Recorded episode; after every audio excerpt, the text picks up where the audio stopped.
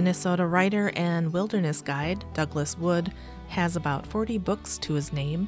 His first book, the best selling Old Turtle, published in 1992. His new book is called A Wild Path. It's a follow up to his 2017 memoir, Deep Woods, Wild Waters. In A Wild Path, Douglas shares essays on his experiences in the natural world, from his riverside home in central Minnesota to his journeys guiding people through the wilderness. Here's our What We're Reading conversation with Douglas Wood. Your essay, Toward the Wisdom of Trees, especially resonated with me. You write that several years ago. You were feeling very low. You went out for a walk one night and came across an old oak tree. You looked up at it and kind of had this moment, this epiphany about life that you described so well. Um, that that feeling of suddenly knowing. Can you tell us a little more about what we can learn from the wisdom of trees, like you did that night? As I write in that essay, trees are some of my very favorite teachers in the world.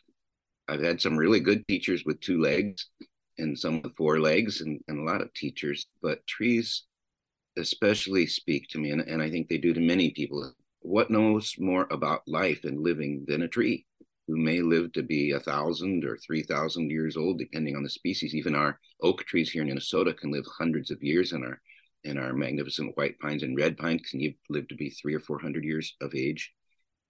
To me, that's powerful, and the fact that they that they are rooted and that they have to draw sustenance from the earth reminds me of how we are as well.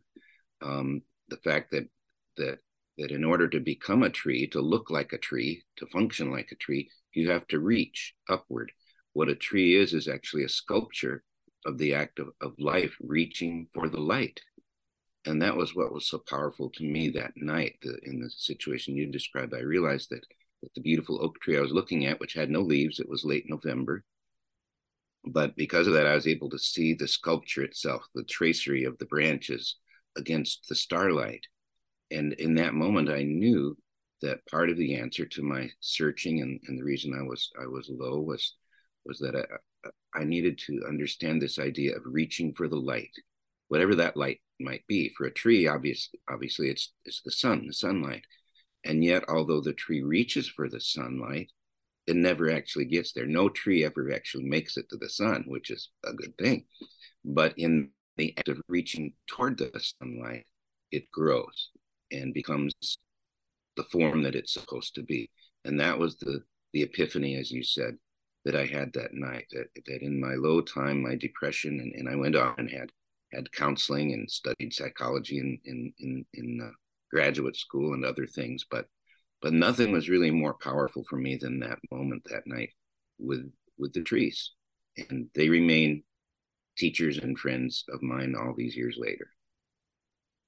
So you just mentioned having sought counseling at some point in your life. We're talking about how we can find solace and wisdom in in the wilderness. So i'm wondering if you can speak to the therapeutic value of of the wilderness, of being outdoors?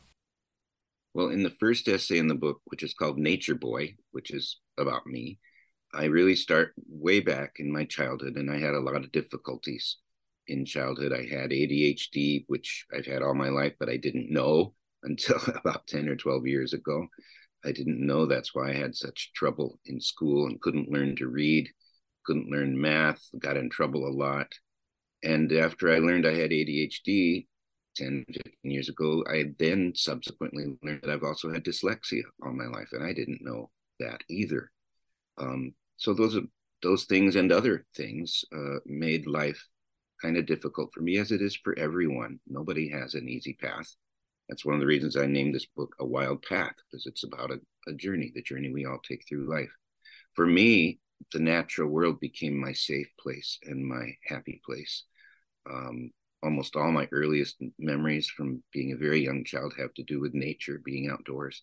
And then uh, as I got a little bit older, then I got to go with my family to the North Woods of Minnesota. And, and our place was Lake Kabetogama, which is right up there just south of Rainy Lake, right on the Canadian border, and now is part of Voyageurs National Park.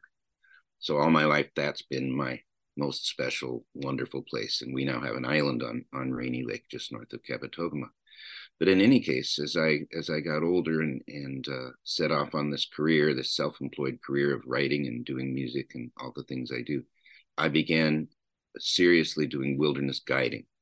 And in guiding uh, these people on, on, on canoe trips, some of them 500 miles long or more, I began to see very clearly that everybody carries scars. Everybody has doubts and, and fears and anxieties and weaknesses, and, and where they might think that I was this omniscient guide that knew everything, I knew the case that that that wasn't true at all. That that I had many many um, weaknesses and, and doubts in my life as well. So in sharing these wilderness trips, I realized that each person on a trip, say we have a group of eight people on a trip, so we have eight different trips is what we have.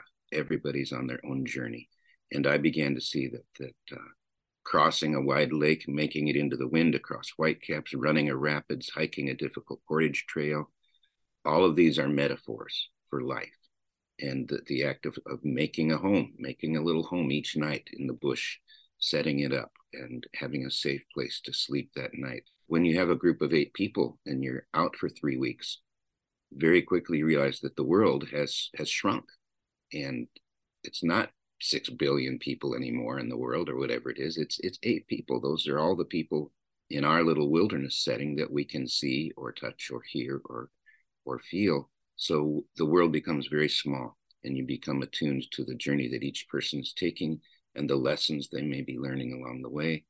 So all these and, and many other things are, are things that find their way into my writing in this book.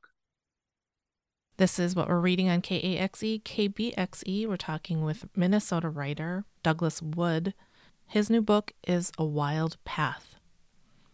Doug, in the book, you refer to American wilderness and, and environmental writers Sigurd Olson and Aldo Leopold quite often. Can you talk about what their writing means to you?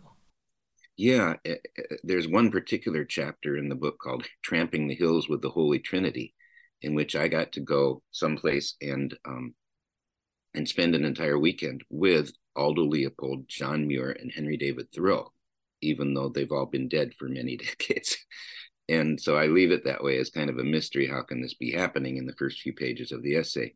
And then I explained that I spent this weekend with with reenactors, historical reenactors who inhabit each of these personalities.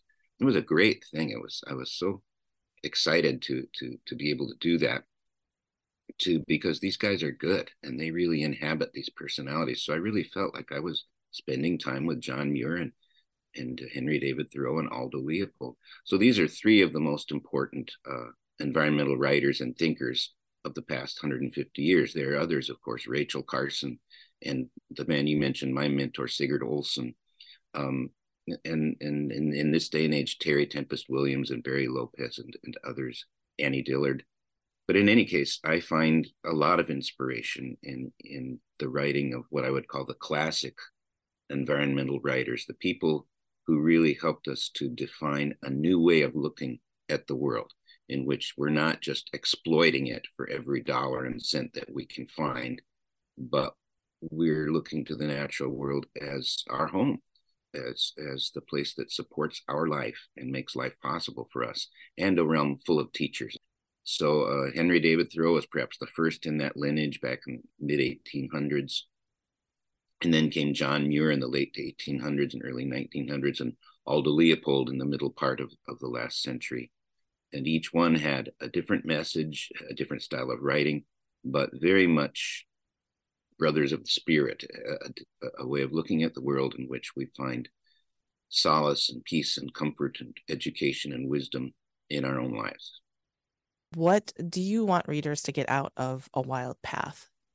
Well, if I wrote it right and the way that I meant to write it, they will laugh out loud in some parts. I don't want people to get the idea from this interview that it's all serious and, and great depth. Some of it is, but some of it's just funny things that happen on the trail. If you're if you're on the trail for weeks at a time, you know that laughter is always good medicine. Laughter keeps your spirit high and helps those long portage trails be a little bit shorter. So there's a lot of laughter and and, and funny stories and and quips and and stuff that take place along the way on my path. But then there are these serious parts too, where we look at the world with with serious eyes and, and try and learn what we can and become better human beings. And there's some sad parts too. So if what people get out of it is just the fullness of a journey and maybe a little inspiration about how they can step out their back door or go for a walk in a park or or find a listening point as Sigurd Olson talked about, well then I, I think that would be a good thing. Douglas Wood's new book is A Wild Path. It's what we're reading. I'm Tammy Bobrowski.